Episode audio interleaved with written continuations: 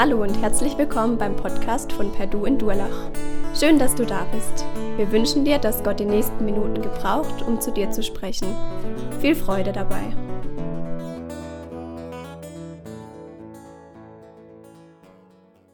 Unsere Lotta ist eine Langschläferin. Total angenehm für uns morgens, wenn wir die älteren Kinder fertig machen müssen für die Schule, schläft sie meistens bis um neun. Und wenn dann alle anderen fertig sind, dann weckt man sie auf und dann können wir ganz gemütlich Richtung Kindergarten tingeln. Total gut. Seit zwei Wochen ist es nicht mehr so. Denn seit zwei Wochen hängt diese Adventskalender an der Hand. Wo sie manchmal bisher immer gerufen hat, irgendwann so, kann mich jemand rausholen, steht sie jetzt schon an der Wand und guckt, welches Türchen dran ist. Und macht's auf. Unser Sohn, unser jüngster Sohn hat sich neulich an mich gelehnt und gesagt, Papa, jetzt fängt wieder die schöne Zeit an. Punsch trinken, Plätzchen essen, Advent feiern, Geschichten hören. Ich freue mich auf die Zeit. Wie geht's dir heute Morgen oder überhaupt in der Zeit? Schnell noch Jahresabschluss im Geschäft machen, im Büro noch die letzten Sachen, dass man in Weihnachtsurlaub kann, in der Schule noch Klausuren, Arbeiten, die Lehrer, die spinnen doch alle immer gerade noch vor Weihnachten alles reindrücken, oder? Das ist doch wirklich eine hektische Zeit. Und daneben sollt ihr noch diese Wunschzettel eurer Familienmitglieder beachten, die irgendwo am Kühlschrank hängen oder so. Dafür hat man jetzt ja wirklich keine Zeit. Advent heißt Ankunft, wisst ihr natürlich als, sage ich mal, als lang gelernte Weihnachtsfeierer. Was erwarten wir im Advent? Klar, wir erwarten Jesus, seine Geburtstagsparty. Die steht an, demnächst ist es soweit. Und wie auf einer richtig tollen Party, zum Beispiel bei einer Hochzeit, bereiten wir uns ja auch richtig gut vor. Wir schmücken die Räume. Wir suchen uns vielleicht sogar schon aus, was wir anziehen werden, falls es noch passt, also bis dahin. Und wir, wir überlegen schon mal, was es zum Essen gibt. Wir nehmen schon mal so ein paar Düfte auf. Wir kaufen ein dafür. Wir laden Leute ein und es wird richtig, richtig cool. Denn es ist ja eine riesengroße Party. Es ist ja was Besonderes. Wir feiern den Geburtstag des Retters der Welt. Und das muss richtig begangen werden. Die meisten Deutschen machen das übrigens so. Ich habe gerade gelesen letzte Woche, 93 Prozent der Deutschen feiern wirklich Weihnachten. Also selbst die, die mit dem Glauben nichts anfangen können, irgendwie Weihnachten ist doch so coole Sache. Das ist ja nicht erst seit kurzem so, sondern diese Geburtstagsparty von Gottes Sohn, die gibt es ja schon fast 2000 Mal. Es ist schon fast 2000 Mal gefeiert worden in der Geschichte. Fast 2000 Jahre ist es jetzt her, dass Jesus gestorben ist. Und seit diesem Moment feiern Menschen die Geburtstagsparty von Jesus. Aber eigentlich ist dieses Warten auf den Retter, auf dieses Königskind, auf diesen Sohn Gottes noch viel älter. Viele hundert Jahre bevor Jesus überhaupt gekommen ist, haben Menschen sich schon darauf gefreut, haben Menschen sich schon darauf vorbereitet, dass er kommen wird. Sie haben Texte gedichtet, Sie haben Rituale erfunden und Lieder geschrieben, weil sie sehnsüchtig, ja schon manchmal fast kitschig, auf diesen Messias gewartet haben. Sie nannten ihn Messias, Hamashiach im Hebräischen. Und das heißt auf Deutsch der Gesalbte. Gesalbt wurden im Alten Testament vor allem Leute, die einen besonderen Dienst hatten. Könige, Priester. Propheten. Da haben wir ihnen so Öl auf den Kopf geleert, ein bisschen verrieben und hat damit klar gemacht, ey du, bei dir ist Gottes Geist ganz besonders am Wirken für das, was du zu tun hast. Und bei Jesus oder bei diesem Kind, das sie erwartet haben, diesen Messias, den sie erwartet haben, da war das so krass, er sollte alle diese Dinge vereinen, König, Priester und Prophet und deswegen haben sie ihn einfach nur genannt, den Gesalbten, der ultimativ Gesalbte, der Messias. Und sie haben, wie gesagt, einen Haufen Lieder geschrieben, auch für ihn. Lieder, die ähnlich getextet sind wie unsere Lobpreislieder, die wir heute singen. Lieder, die manchmal in unserem Alltag beginnen, die manchmal irgendeinen Gedanke aufgreifen, der uns wichtig ist und dann aber darüber hinaus guckt in so eine Zukunft, was kommen wird. Das Liederbuch der Bibel, das sind die Psalmen. In der Mitte der Bibel ungefähr stehen die.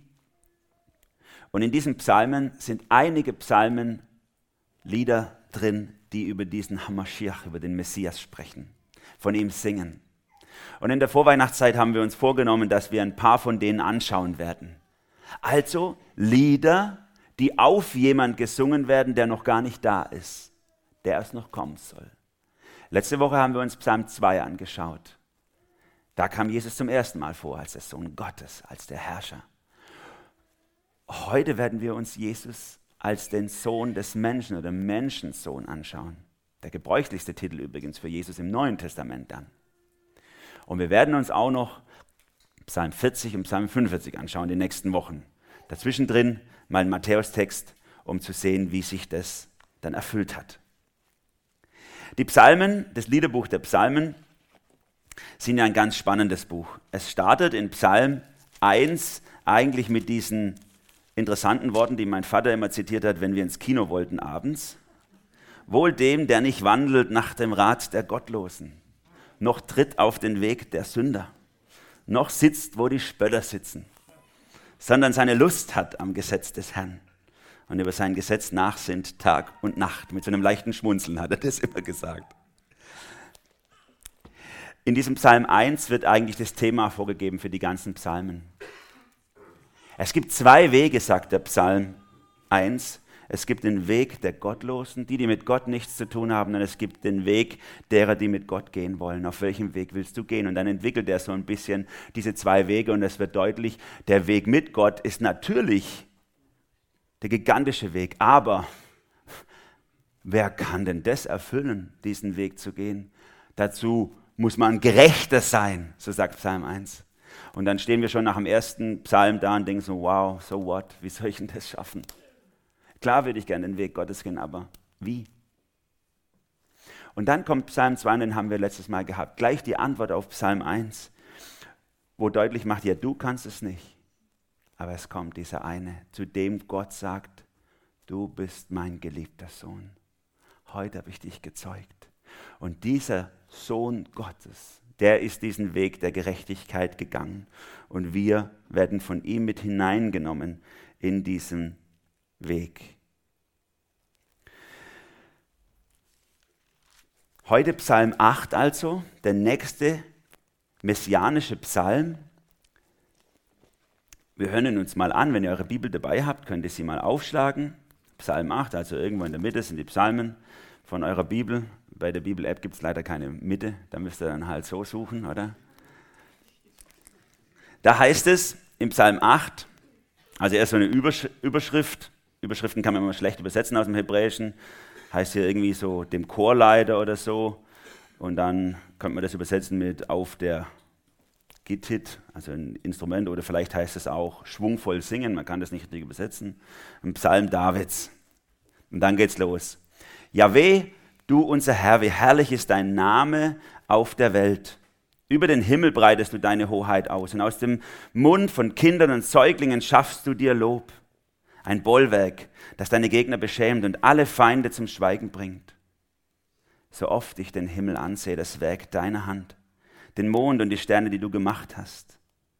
Was ist da der Mensch, dass du an ihn denkst, der Menschensohn oder Adamssohn, dass du Acht hast auf ihn?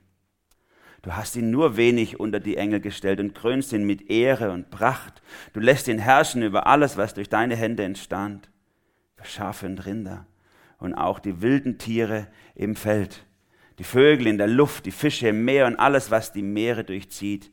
Und dann wieder, Jahwe, du unser Herr, wie herrlich ist dein Name überall auf der Welt. Es wird schon deutlich, wenn ihr den Psalm lest, erster Vers, letzter Vers, ja, wie, wie herrlich ist dein Name überall auf der Welt. Es geht um die Herrlichkeit Gottes in diesem Psalm. Gott ist so herrlich und das soll hier dargestellt werden. Interessant, mit was für einem Namen der David Gott bezeichnet. Hier steht bei mir Yahweh, ich weiß nicht, ob was bei euch steht in eurer Übersetzung, vielleicht steht da der Herr oder, oder, oder Elohim oder ich weiß nicht, was bei euch da steht. Im Hebräischen gibt es keine äh, Vokale ursprünglich. Die sind erst später hinzugefügt worden. Da gibt es nur Konsonanten. Und dort steht eigentlich J-H-W-H. Der Name Gottes. Wir wissen gar nicht mehr, wie dieser Name ausgesprochen wird heute. Wir können nur noch diese vier Buchstaben lesen. Deswegen nennt man es auch das Tetragramm unter den Theologen, also das vierbuchstabige Wort J, H, W, H. Denn die Juden haben aufgehört, diesen Namen auszusprechen.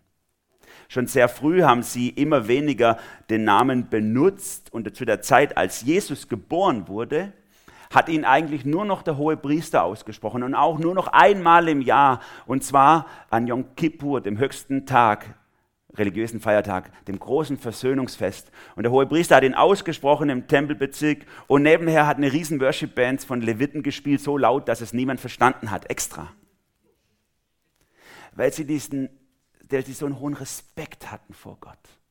Und als dann der Tempel zerstört wurde in Jerusalem 70 nach Christus, hat auch das aufgehört. Und seitdem, nach dem ersten Jahrhundert, haben wir keine einzige Bezeugung mehr, dass dieser Name überhaupt noch benutzt wurde von irgendjemand. Im 18. Jahrhundert gab es dann ein paar ganz schlaue Bibelforscher, die haben angefangen zu rekonstruieren, wie könnte denn der ausgesprochen worden sein. Und so die ersten Phase in dieser Erforschung, da wurde das dann Jehova genannt. Wahrscheinlich wird er Jehova ausgesprochen. Und ein paar religiöse Gruppierungen sind da hängen geblieben im 18. Jahrhundert. Aber in der Weiterentwicklung ist man dann drauf gekommen, wahrscheinlich hat es sich eher Jahwe ausgesprochen oder Yahweh im Hebräischen dann. Jahwe. Und deswegen schreiben manche Übersetzungen Jahwe. Aber krass habe ich gedacht, was für einen tiefen Respekt haben diese Menschen Gott entgegengebracht, dass sie auf gar keinen Fall seinen Namen falsch benutzen wollten. Klingeln natürlich die zehn Gebote, du sollst den Namen dein, des Herrn deines Gottes nicht missbrauchen. Nicht missbrauchen. Und dann haben sie es typisch jüdisch dann halt gar nicht gebraucht, damit sie ja nichts falsch machen. Gar nicht gebraucht. So eine hohe Ehrfurcht hatten sie vor Gott. Umso erstaunlicher, wenn ihr jetzt diesen Psalm 8 aufmerksam mitgehört habt, wie Gott seine Herrlichkeit schützt. Der baut kein Zaun darum, damit keiner seinen Namen falsch ausspricht, sondern zwei Gedanken sind in diesem Psalm. Gott schützt seine Herrlichkeit, indem er durch Babys die Feinde besiegt und indem er durch schwache Menschen seine Welt regiert. Das sind die zwei Hauptaussagen von diesem Psalm. Und hier klingelt schon Weihnachten an. Ein Baby, das gewinnt über alles. Ein schwacher Mensch, der die Welt besiegt und alles zum Erbe bekommt. Und tatsächlich, diese Verse werden dann auch im Neuen Testament zitiert und auf Jesus hin ausgelegt. Wir kommen noch drauf. Gott schützt seine Herrlichkeit, indem er seine Feinde durch schwache Babys besiegt und indem er seine Schöpfung durch schwache Menschen beherrschen lässt. So ist Gott. Lasst uns mal da reingucken in diese Gedanken und sie von Jesus her entfalten. Der erste Gedanke, der Menschensohn beschämt uns als Baby. Ihr könnt es hier sehen, falls ihr eure Bibel jetzt doch nicht dabei habt, zufällig seht ihr es hier vorne. Über dem Himmel, so haben wir es gelesen, breitest du deine Hoheit aus und aus dem Mund von Kindern und Säuglingen schaffst du dir Lob.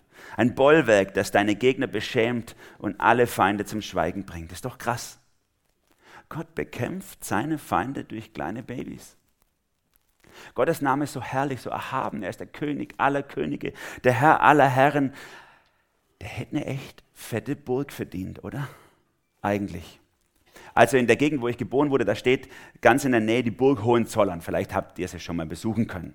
Ein krasses Ding, ein paar Mal war ich drauf. Brauchst ewig lang, bis du äh, dann oben bist, außer die Senioren unter euch, es gibt dann Kaffeefahrten, die bis kurz vor die Tore fahren, da muss man halt bezahlen dafür. Aber ansonsten laufst du ein ganzes Stück nach oben und dann ist so krass diese Mauern und diese Zinnen und diese Türme und diese Fallen und diese Waffen. Da ist was wirklich Wertvolles beschützt worden darin. Die Herzöge von Hohenzollern waren nicht mal Könige geschweige denn Kaiser, geschweige denn Herr der Herren und König der Könige. Wie müsste die Burg Gottes aussehen, um seine Herrlichkeit zu schützen? Wie müsste die aussehen, dass sie, dass sie irgendwie passt zu ihm? Der Psalm sagt, Gott baut sich eine Burg, ein Bollwerk, eine Abwehreinrichtung oder eine Angriffseinrichtung, kann beides sein. Gott baut sich das und zwar aus Babys. Babys sind sein Mittel, um sich zu beschützen. Im Psalm hier noch in der Mehrzahl, aber dann vom Neuen Testament immer mehr auf Jesus hin bezogen. Wenn ihr in eurer Bibel Matthäus 21 aufschlagt im Neuen Testament, da kommt nämlich dieser Vers vor. Da ist Jesus, da ist Jesus im Tempel und er, er, er heilt Blinde und Gelähmte in Vers 14 und macht sie gesund. Und die fromme Welt trägt sich darüber auf. Die sagen, äh, wieso macht er denn das? Weil nämlich die Leute, die, die gelähmt waren und gesund waren, ihm zugejubelt haben. Die sagen, das ist der Messias, das ist der, das ist der, der kommen soll. Als die hohen Priester und Gesetzeslehrer die Wunder sahen, die er tat, und den Jubel der Kinder hörten, die im Tempel riefen, Hosanna dem Sohn Davids, wurden sie wütend und sagten zu Jesus, hörst du, was die da schreien? Gewiss, erwiderte Jesus, aber habt ihr nie gelesen? Unmündigen und kleinen Kindern hast du dein Lob in den Mund gelegt. Jesus zitiert hier in seiner gängigen Übersetzung seiner Zeit damals Psalm 8. Er sagt eigentlich zu den Leuten, zu den Schriftgelehrten, zu denen, die es wissen, die Frömmsten der Frommen, sagte, habt ihr eigentlich nie in der Bibel gelesen? Habt ihr noch nie Psalm 8 gelesen? Das ist doch nichts anderes, als was da steht. Gott zeigt seine Herrlichkeit, indem er seine Feinde als schwaches Baby bekämpft. Ihr seid doch Priester, Bibellehrer. Warum denkt ihr in solchen menschlichen Kategorien? Und es darf auch dich hinterfragen. Warum muss der Stärkere immer seine Stärke zeigen? Warum muss der, wo mächtiger ist, das auch ausspielen? Warum muss der, wo größer ist, sich auch auf der dicksten Bühne präsentieren, damit jeder sieht, wie genial er ist? Wie anbetungswürdig. Jesus sagt, so ist Gott nicht. Gott zeigt seine Macht und seine Herrlichkeit durch Schwäche und Demut. Gott will nicht unterwerfen, er will gewinnen. Gott will nicht Fans, die ihn bejubeln oder vergöttern, sondern Gott will Nachfolger, die ihn lieben. Und so ist Jesus auch selber als König gekommen. Ihr kennt vielleicht die Geschichte Palmsonntag, wir haben es vor einiger Zeit gehabt. Palmsonntag, wo Jesus in Jerusalem einzieht. Auf dem Esel. Und die Leute bereiten ihre, ihre Kleider auf dem Boden oder Palmwedel und sie jubeln ihm zu. Sie, jetzt kommt der König. Und dann zitiert Matthäus, als er dieses Geschehen ähm, im Nachhinein aufschreibt, zitiert er Sacharja 9, Vers 9, sagt der Tochter Zion, dein König kommt zu dir. Er ist sanftmütig und reitet auf einem Esel. Wir singen das an Weihnachten manchmal, Tochter Zion, freue dich. Ne? Sanftmütig der König der Könige, der König auch des Volkes Israel, es kommt sanftmütig. Der hat es nicht nötig, sich als Popstar bejubeln zu lassen oder der braucht keine YouTube-Influencer, die ihn vorbereiten und ihn irgendwie pushen, damit jeder, auch die jüngere Generation, ihm zujubelt oder so. Nein. Jesus muss nicht als machtvoller Politiker kommen oder erfolgreicher Wirtschaftsboss. Er braucht es nicht. Er kommt als Baby. Und das beschämt die Leute damals. Das hatten sie nicht erwartet. Am Mittwoch stand ich hier, ungefähr hier, und habe, da wo ihr wart, waren ein Haufen kleine Kinder mit ihren Eltern im Winterspielplatz. Und ich habe die Geschichte erzählt von den Hirten auf dem Feld. Wo ein Engel gekommen ist und ihnen gesagt hat, da ist Jesus geboren, geht mal nach Bethlehem und schaut es euch an. Und das ist ja eine total schöne Geschichte auch für Kinder zu erzählen. Und während ich die Geschichte erzählt habe, habe ich innerlich darüber nachgedacht, selber über die Geschichte. Und dann kam ich an die Stelle, als die Hirten das Jesuskind gesehen haben, heißt es, sie sind überall hin und haben es allen Leuten erzählt, was sie gesehen haben. Und da habe ich innerlich für mich gedacht, ja, sag mal, warum hat das keinen Aufstand gegeben? Wenn der König der Könige kommt, Hamashiach, der Messias, der Gesalbte, und die haben es kapiert und erzählen es jedem, der es hören will. Warum hat es niemand interessiert? Waren die so wenig vertrauenswürdig? Waren die so abgerissen? Waren das wirklich die Müllmänner ihrer Zeit, mit denen niemand was zu tun haben wollte, weil sie stinken? Oder warum hat sich niemand dafür interessiert? Ich denke, weil sie es eben nicht erwartet hatten. So kommt doch ein König nicht. So macht es doch Gott nicht. Als Baby in einem Stall. Und Gott beschämt uns, weil wir es nämlich nicht erwarten würden, dass er so kommt. Ein Baby ist so hilflos, so klein, so angewiesen darauf, dass wir ihm helfen. Gestern war ich auf dem Gläu-Stolbacher Weihnachtsmärkte, wo ja auch viele von euch waren, wo unsere äh, Jugend das super Weihnachtsmärkte gemacht hat. Und da saß ich also während unsere größeren Kinder Plätzle gebacken haben mit manchen aus dem Jugendkreis. Ganz toll gemacht, Dankeschön an der Stelle. Saß ich also draußen und habe mir so diese ganzen Leckereien schmecken lassen. Und da war unsere Mini dabei, zwei Jahre alt. Ne? Und ich habe sie so ein bisschen beobachtet, wie sie im Stroh rumspielt und habe gedacht, so sind Babys. Ne? Die latzt es hin und dann kriegt sie in diesem hohen Stroh, schafft es fast selber nicht mehr aufzustehen. Hat sie Hunger, muss sie sagen, essen. Hat sie Durst, muss sie sagen, trinken. Hat sie irgendwas, die Hosen voll, muss sie wickeln. Kinder sind so hilflos, so angewiesen auf Führung und Leitung. Warum benutzt Gott Babys, um seine Herrlichkeit zu beschützen?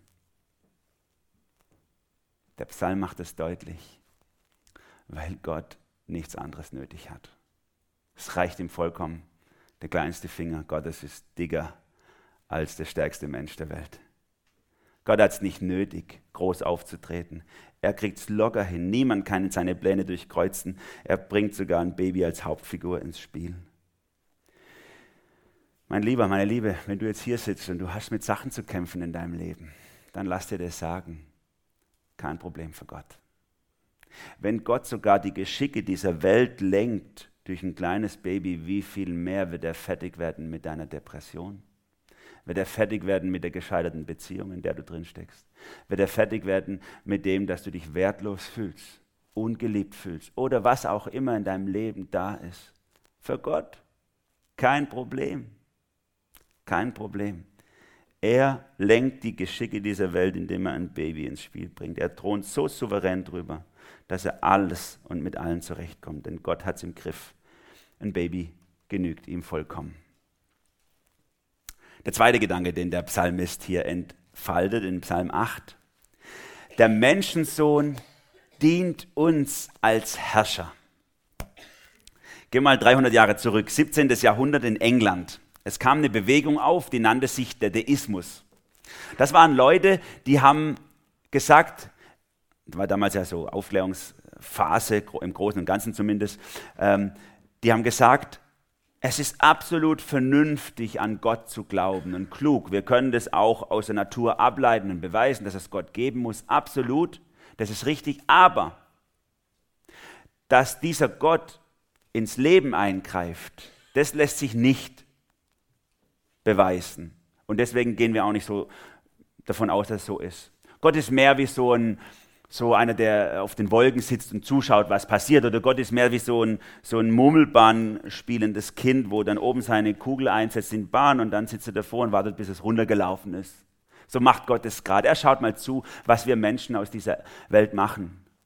Diese Art über Gott zu denken, klar gibt es einen Gott, aber mit meinem Leben hat das nichts zu tun, hat sich durchgeschlagen bis so auf die Ebene der normalen Leute überall. Und total viele Leute, die heute in die Kirche rennen und jetzt an Weihnachten vielleicht ganz besonders ticken genauso. So durchschlagen war der Erfolg dieser Bewegung im 17. Jahrhundert. Klar gibt es einen Gott, wer wollte das leugnen? Viele glauben, dass es einen Gott gibt. Aber dass der persönlich für mich da ist, sein will, eine Beziehung will, was in meinem Leben zu tun hat, nee, das kann ich nicht sehen. Wie ganz anders dieser Psalm 8 der entwickelt in, in diesen Versen ab Vers 4 diese Schöpfung.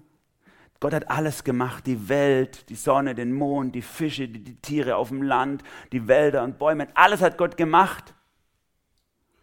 Und da steckt er den Menschen rein und beachtet ihn persönlich. Und das erstaunt den David so krass. Warum macht Gott es? Wer bin ich, dass er mich persönlich beachtet? und nicht nur die Murmel ins Rollen bringt und dann zuguckt, was passiert. Vers 4, so oft ich den Himmel ansehe, das Werk deiner Hand, den Mond und die Sterne, die du gemacht hast, was ist der Mensch, dass du an ihn denkst, der Adamsohn oder Menschensohn, dass du Acht auf ihn hast. Du hast ihn nur wenig unter die Engel gestellt und krönst ihn mit Ehrenpracht. Du lässt ihn herrschen über alles, was durch deine Hände entstand. Über Schafe und Rinder, auch die wilden Tiere im Feld, die Vögel in der Luft, die Fische im Meer, alles, was die Meere durchzieht. Ist doch krass. Gott beherrscht seine Welt durch schwache Menschen und er beachtet sie ganz persönlich. Warum hat Gott dich rausgesucht? Gott ist doch kein Headhunter, der sich die besten Leute an Land zieht und guckt, wer passt am besten zu meiner Firma. Wer bringt mich am weitesten nach vorne? Nein, das interessiert Gott nicht. Eigentlich eher andersrum. Die ersten, die Bescheid kriegen, dass der Retter geboren ist, waren die Hirten. Das waren sicherlich nicht gerade, sage ich mal, ähm, die nächste Generation der großen Leiter in der Region Bethlehem, sage ich mal. Mit viel Einfluss, Multiplikationspotenzial und so. Die waren nichts.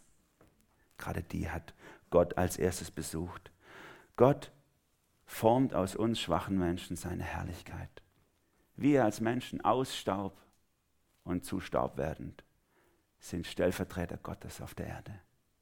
Gott benutzt uns, um diese Welt zu erhalten und zu beherrschen. Etwas, was wir ja überhaupt nicht können. Schaut doch mal, wie wir mit der Welt umgehen. Wir sind total dappig im Umgang mit dieser Welt. Wir machen mehr kaputt als ganz. Wieso guckt Gott uns so persönlich an und sagt, du bist mein Gegenüber. Dich habe ich erwählt, um diese, in dieser Welt meinen Einfluss auszuüben.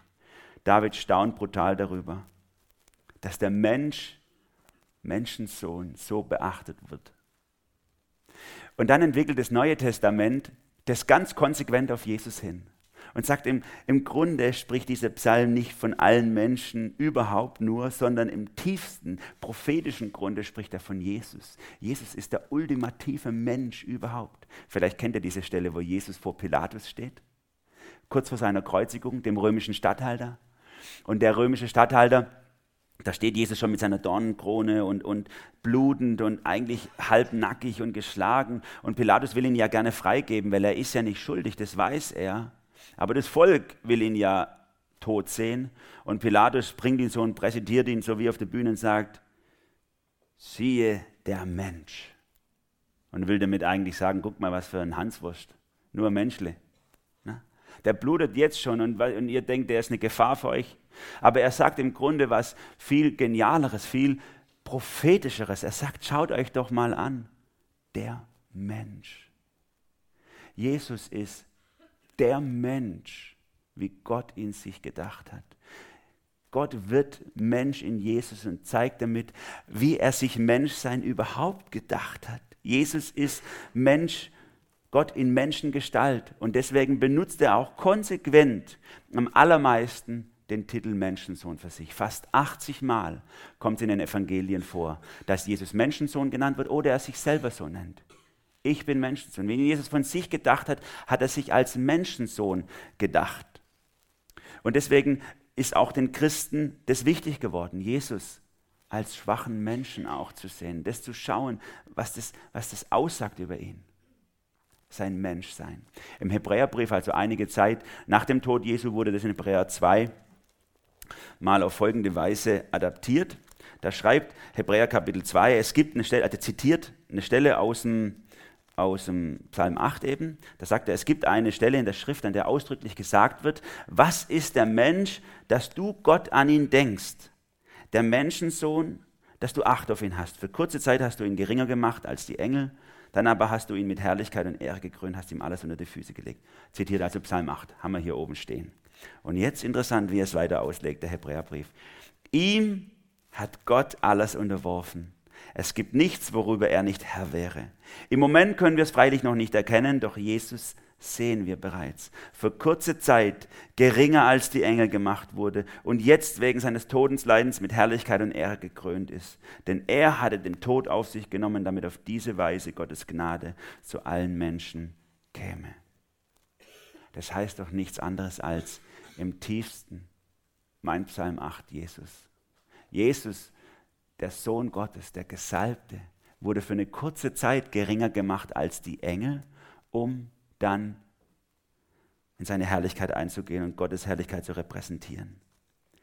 Jesus heißt mit vollem Recht Ben Adam, der Sohn des Menschen. Krass, dass Gott mit diesem schwachen Menschen seinen ganzen Weltplan verfolgt.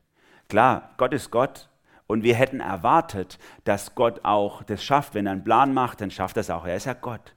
Aber dass Gott sozusagen in die Mitte dieses Plans einen schwachen Menschen setzt und sagt, mit dem schaffe ich das. Das ist ungefähr so, wie wenn mir Hände und Füße auf den Rücken gefesselt werden und ich alleine gegen Bayern Münchens Elf gewinnen will. Dass Dortmund gegen Bayern gewinnt, ist ja klar zurzeit. Aber dass ich mit gefesselten Händen und Füßen gegen Bayern gewinne, ist es relativ unmöglich. Würde meine Überlegenheit zeigen in dieser Disziplin. So ungefähr agiert Gott. Er nimmt die, die am wenigsten möglich erscheinende Geschichte, nämlich einen Menschen, um seine Welt zu formen. Und jetzt kommst du ins Spiel. Denn genau nach diesem Prinzip bist auch du ausgewählt worden. Wenn du ein Nachfolger Gottes bist, er in deinem Herzen wohnt, du mit Fug und Rechten Christ bist, dann heißt es, du bist es deswegen, weil du es eigentlich nicht wert bist. Paulus entwickelt es im 1. Korintherbrief Kapitel 1. Ich lese mal nur ein paar Verse, warum Gott dich ausgewählt hat. Gott hat gesagt, ich werde die Weisheit der Weisen zunichte machen, die Klugheit der Klugen verwerfen. Denn was an Gott töricht erscheint, ist weiser als die Menschen. Was an Gott schwach scheint, ist stärker als die Menschen. Also genau dieses Prinzip. Der kleinste Finger Gottes ist stärker als der stärkste Mensch der Welt. Gott hat es nicht nötig anzugeben, denn das Dümmste bei ihm ist immer noch klüger als das Klügste bei uns. Und deswegen, Vers 27 in 1. Korinther 1, Gott hat das ausgewählt, was nach dem Maßstab der Welt einfältig und schwach ist, um die Weisen und Mächtigen zu beschämen. Er erwählt das, was in der Welt niedrig und bedeutungslos ist. Das, was für sie nichts zählt, um das, was für sie zählt, zunichte zu machen. Niemand soll sich vor Gott rühmen können. Das ist der tiefste Grund, warum Gott dich ausgesucht hat. Er will damit einen Beweis antreten. Keiner kann nachher hinstehen und sagen, Gott hat mich gesucht, weil ich die beste Perspektive biete für ihn in dieser Welt. Er braucht mich, weil ich, oh, ohne mich kann er in meiner Umgebung dies oder jenes nicht tun. Nein, deswegen hat Gott dich nicht ausgesucht. Letzte Woche standen wir hier unten, habt es vielleicht gesehen, wenn ihr reingekommen seid ins Gebäude. Auf der linken Seite hängt jetzt so eine Übersichtswand für Kleingruppen. Da kann jeder von euch, der in unsere Gemeinde kommt, hat die Möglichkeit, dann in der nächsten Zeit auch sich zu informieren darüber, wo ihr Heimat finden könnt in einer kleinen Gruppe und nicht nur im großen Gottesdienst da sein müsst sondern ganz persönlich. Und diese Kleingruppenwand, die haben Alex und der Silas und ich jetzt über lange Monate entworfen und es war wirklich ein Stück Arbeit und beim Aufhängen waren wir uns ein bisschen unsicher und haben den Martin gefragt, ob er uns hilft beim Aufhängen, weil Martin ist ja unser Schreiner schlechthin hier. Und also wir haben ihn gefragt, ob er uns hilft beim Aufhängen. Hat er gesagt, ja, mache ich gern. Und dann sah das ungefähr so aus beim Aufhängen. Hat er gesagt, komm, Bube, hebet mal, du da links, du da rechts und zack und bumm, kurze Zeit später ist das ganze Ding gehängt. Ne? Also ich kann schon fast nicht sagen, dass wir ihm geholfen haben. Er hat es eigentlich allein gemacht. Wir mussten nur festhalten oder so. Das zeigt seine krasse Überlegenheit in diesem Bereich. Er ist einfach gigantisch gut. Aber was wäre noch krasser gewesen als das? Wenn er letzte Woche am Sonntag hier gestanden hätte und er gesagt, ich brauche mal einen, äh, der drei linke Hände hat und nicht mal einen Reißnagel gerade in die Wand drücken kann. Der, mit dem habe ich was Gigantisches vor. Und wenn er es geschafft hätte, mit dem das Ding so sauber aufzuhängen, das wäre was gewesen, dann wären wir vor ihm hinten niedergefallen, hätten ihm gehuldigt ob dieses Wunders. Ne? Genau das ist das, was Gott macht auf dieser Welt. Genau das. Er nimmt die mit drei linke Hände. Er nimmt das, was eigentlich nichts kann. Gottes Herrlichkeit wird gezeigt durch Schwachheit. Gott nimmt dich rein, nicht als VIP, sondern als schwachen Menschen. Und es darf dich und deine, dein Leben prägen, darf dich prägen, wie du, wie du lebst. Jesus entwickelt es ja konsequent und sagt, hey, wer mir, wer mir nachfolgen will, soll es nicht so machen wie die Leute, die was zu sagen haben in der Welt, die immer herrschen, sondern er soll dienen. Wer der Erste sein will, soll euer aller Diener sein. Denn auch der Menschensohn ist nicht gekommen, um sich bedienen zu lassen, sondern zu dienen und sein Leben zu geben als Lösegeld für viele. So hat er konsequent von diesem Menschensohn-Prinzip her gedacht. Ich bin gekommen zu dienen. Mein Lieber, meine Liebe, willst du groß sein? Dann zeigst durch dein Kleinsein. Willst du herrschen? Dann zeigst durch dein Dienen. Willst du in dieser Welt etwas bedeuten? Dann gib dich dieser Welt hin. Leide an ihr und liebe sie. Alle diese Prinzipien Gottes werden im Psalm 8 vorgeschattet und erklärt. Denn die wahre Größe und wahre Herrlichkeit Gottes zeigt sich in dem kleinen Kind, in dem Menschsein Gottes in Bethlehem. Noch ein dritter Gedanke will ich euch mitgeben heute. Der Menschensohn oder der Schwache tritt seine Herrschaft an. Oder der Menschensohn behält den Sieg. Vers 2 und Vers 10 im Psalm 8 sind ja so ein Mantel um diesen Psalm. Und da geht es um die Herrlichkeit Gottes. Letztes Jahr hat ein Journalist in Amerika ein bisschen für Aufregung gesorgt, weil er ein frommes Buch geschrieben hat. Heißt, dieses Buch heißt die Benedikt-Option oder Benedikt-Option. Und der Untertitel, interessant, eine Strategie für Christen in einer nachchristlichen Gesellschaft. Ein Journalist, also kein Theologe, hat es geschrieben. Und er ist total krass. Er rechnet mit uns Christen mal richtig ab im Westen. Und er sagt, wer prägt hier eigentlich wen? Die Leute, die keine Christen sind, prägen eigentlich uns und unsere Einstellung. Und wir sind mit vielen Prinzipien unterwandert von dem, was in dieser Welt zählt und haben vergessen, was Gottes Prinzipien für die Welt sind. Ein Satz ist mir hier wichtig geworden. Ich zitiere mal, die Veränderungen, die den Westen in der modernen Zeit ergriffen haben, haben absolut alles revolutioniert, sogar die Kirche. Und jetzt kommt's, die Kirche, die nicht mehr Seelen formt, sondern Egos verpflegt. Nicht mehr Seelen formt, sondern Egos verpflegt. Warum bist du hier? Um was geht's dir heute Morgen, hier zu sein? Bist du hier in der Gemeinde, weil du was davon hast, weil es dir besser geht, weil es dein Leben aufpusht, weil es dich vorwärts bringt, weil dich gut fühlst danach? Warum beten wir Gott an? Damit wir gute Gefühle danach haben, damit wir wieder Kraft haben. Warum hören wir Predigten? All das hinterfragt uns in unserer Motivation. Wie viele von uns rennen durch die Gemeinde und sagen, mich sieht doch keiner. Ich werde nicht wahrgenommen. Mich fragt keiner, ob ich in seiner Band spielen soll. Mich fragt keiner, ob ich in seinen Hauskreis kommen soll. Ne? Was ist das Prinzip Gottes? Das Baby in der Krippe sagt dir, ich komme nicht, um bedient zu werden, sondern um zu dienen. Und meine Nachfolger sollen es genauso machen. Renn nicht durch die Gegend und sag, was habe ich davon? Sondern renn durch die Gegend und sag, wem kann ich dienen? Renn nicht durch die Gegend und sag, mich sieht ja hier überhaupt keiner. Ist ja total unpersönlich, sondern renn durch die Gegend und sieh die anderen. Das ist göttliches Prinzip. Nicht haben wollen, sondern hergeben. Denn das tut Gott selber. Jahwe, du unser Herr, wie herrlich ist dein Name überall auf der Welt. Es bleibt nach wie vor diese Spannung stehen. Gott kommt, um zu dienen. Gott gibt sich hinein als Hamashiach, der Messias, der Gesalbte in die Welt. Er nimmt uns mit hinein in den Auftrag. Wir sind Lichter in der Welt, manchmal mehr kleine Funzeln, aber insgesamt so Lichter für die Welt. Aber selbst wenn wir alle, die sich Christen nennen und die zu irgendeiner Kirche gehören, auf der Welt zusammenrechnen, sind es nur ein Drittel der Weltbevölkerung, oder? Weniger. Wie herrlich dein Name überall auf der Welt. Wie weit sind wir denn davon noch entfernt? Wann wird denn das Realität? Auch den Ausblick sollten wir uns noch geben aus dem Neuen Testament. Denn dass Jesus den Titel Menschensohn für sich wählt, hat nicht nur damit zu tun, dass er sagen will, ich bin ein schwacher, dienender Mensch, sondern hat auch noch mit seiner Herrschaft zu tun. Wir kommen darauf. Als Stephanus, der erste christliche Märtyrer, stirbt, gesteinigt um seines Glaubens an Jesu willen, da sieht er noch kurz vor seiner Steinigung in den Himmel und Gott gibt ihm einen Blick direkt in den Himmel und er sagt, ich sehe den Himmel offen stehen und den Menschensohn zur Rechten Gottes des Vaters. Der Menschensohn, also Jesus steht jetzt zur rechten Seite und an der rechten Seite, da war die Herrschaft, rechte Hand, Herrschaft, damit schlägt, trägt man das Schwert. Na. Die Macht und die Herrlichkeit gehört diesem Menschensohn. Und ihr, ihr könnt diesen Menschensohn-Prinzip auch der, im letzten Buch der Bibel sehen. In der Offenbarung zum Beispiel heißt es, Offenbarung 14, 14, ich sah eine weiße Wolke, auf der Wolke saß einer gleich einem Menschensohn. Der hatte eine goldene Krone auf dem Haupt, seine Hand eine scharfe Sichel.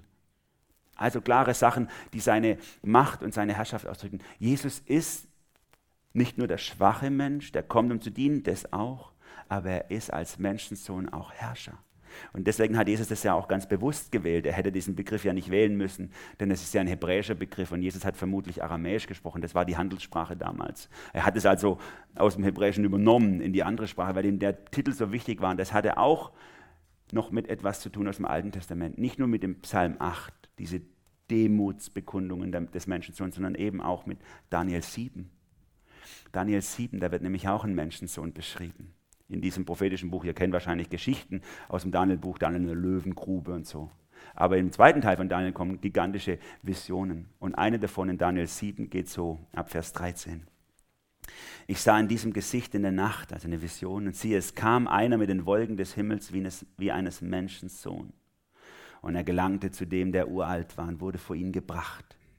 Ihm wurde gegeben Macht, Ehre und Reich, dass ihm alle Völker und Leute aus so vielen verschiedenen Sprachen dienen sollten. Seine Macht ist ewig, vergeht nicht, und sein Reich hat kein Ende. Hier wird der Menschensohn ganz anders beschrieben, nicht schwach, und, und dienen, sondern herrschend. Einer, der, die, der, dem die Herrschaft gegeben wird irgendwann, der das Zepter in der Hand hält, der alles regiert und der sichtbar für alle der Boss sein wird, über alles und unendlich lang. Und auch das ist Jesus. Auch das wird im Neuen Testament aufgegriffen. 1. Korinther 15 zum Beispiel. Christus muss herrschen, bis er auch den letzten Feind unter seine Füße getreten hat, den Tod. Jesus als Menschensohn kam, um zu dienen kam, um sich herzugeben, kam in schwacher Gestalt als ein kleines Baby, nicht mit der Möglichkeit, sich zu wehren. Gott nimmt ihn als Big Player in seinem Geschehen und Jesus als Menschensohn wird einmal die Welt beherrschen. Und das ist so typisch Gott. Und das ist etwas, ein Prinzip, was wir nehmen können. Nur wer gelernt hat zu dienen, kann auch herrschen. Nur wer gelernt hat, klein zu sein, kann auch groß sein. Ich bringe das manchmal meinen Kindern bei.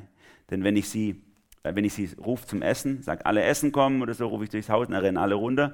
Und bis ich dann an den Tisch komme, sitzt manchmal schon jemand auf meinem Platz und grinst mich an und sagt so, heute bin ich mal der Papa. So, Machtkampf. Dann sage ich, alles klar, du bist heute der Papa. Aber denk dran, wer führt, muss zuerst lernen zu dienen. Ich bin gespannt, wie du uns alle heute bedienen wirst und dann setze ich mich irgendwo anders hin. Das ist das Prinzip Gottes. Bevor der Menschensohn herrscht, hat der Menschensohn erst gelernt zu dienen und sich klein zu machen als Baby. Und ich möchte zum Schluss kommen damit. Gott nimmt dich auch hinein in dieses Geschehen. Wir haben jetzt Advent. Wir, wir warten auf das Kommen Jesu. Weihnachten ist sowas wie der Dienstantritt des Königs aller Könige.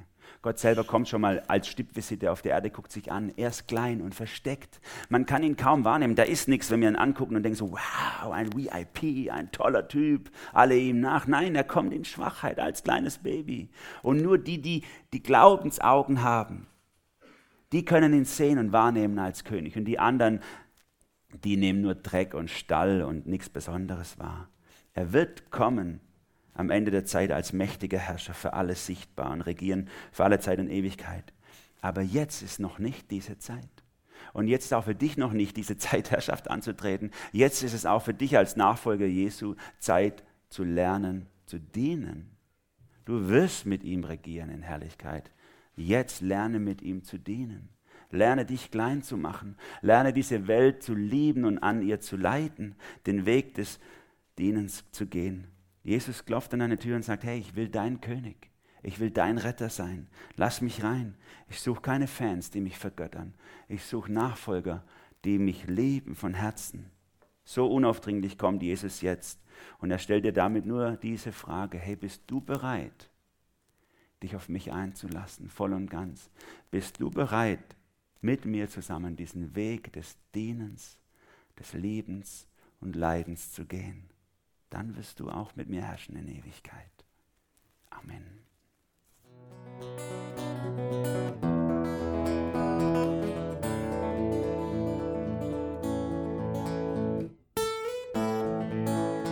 Wir hoffen, der Podcast hat dir weitergeholfen. Falls du noch Fragen hast, besuche gerne unsere Homepage unter www.per-du.church. Hier findest du alle wichtigen Infos zur Gemeinde und zum Glauben. Tschüss und bis zum nächsten Mal.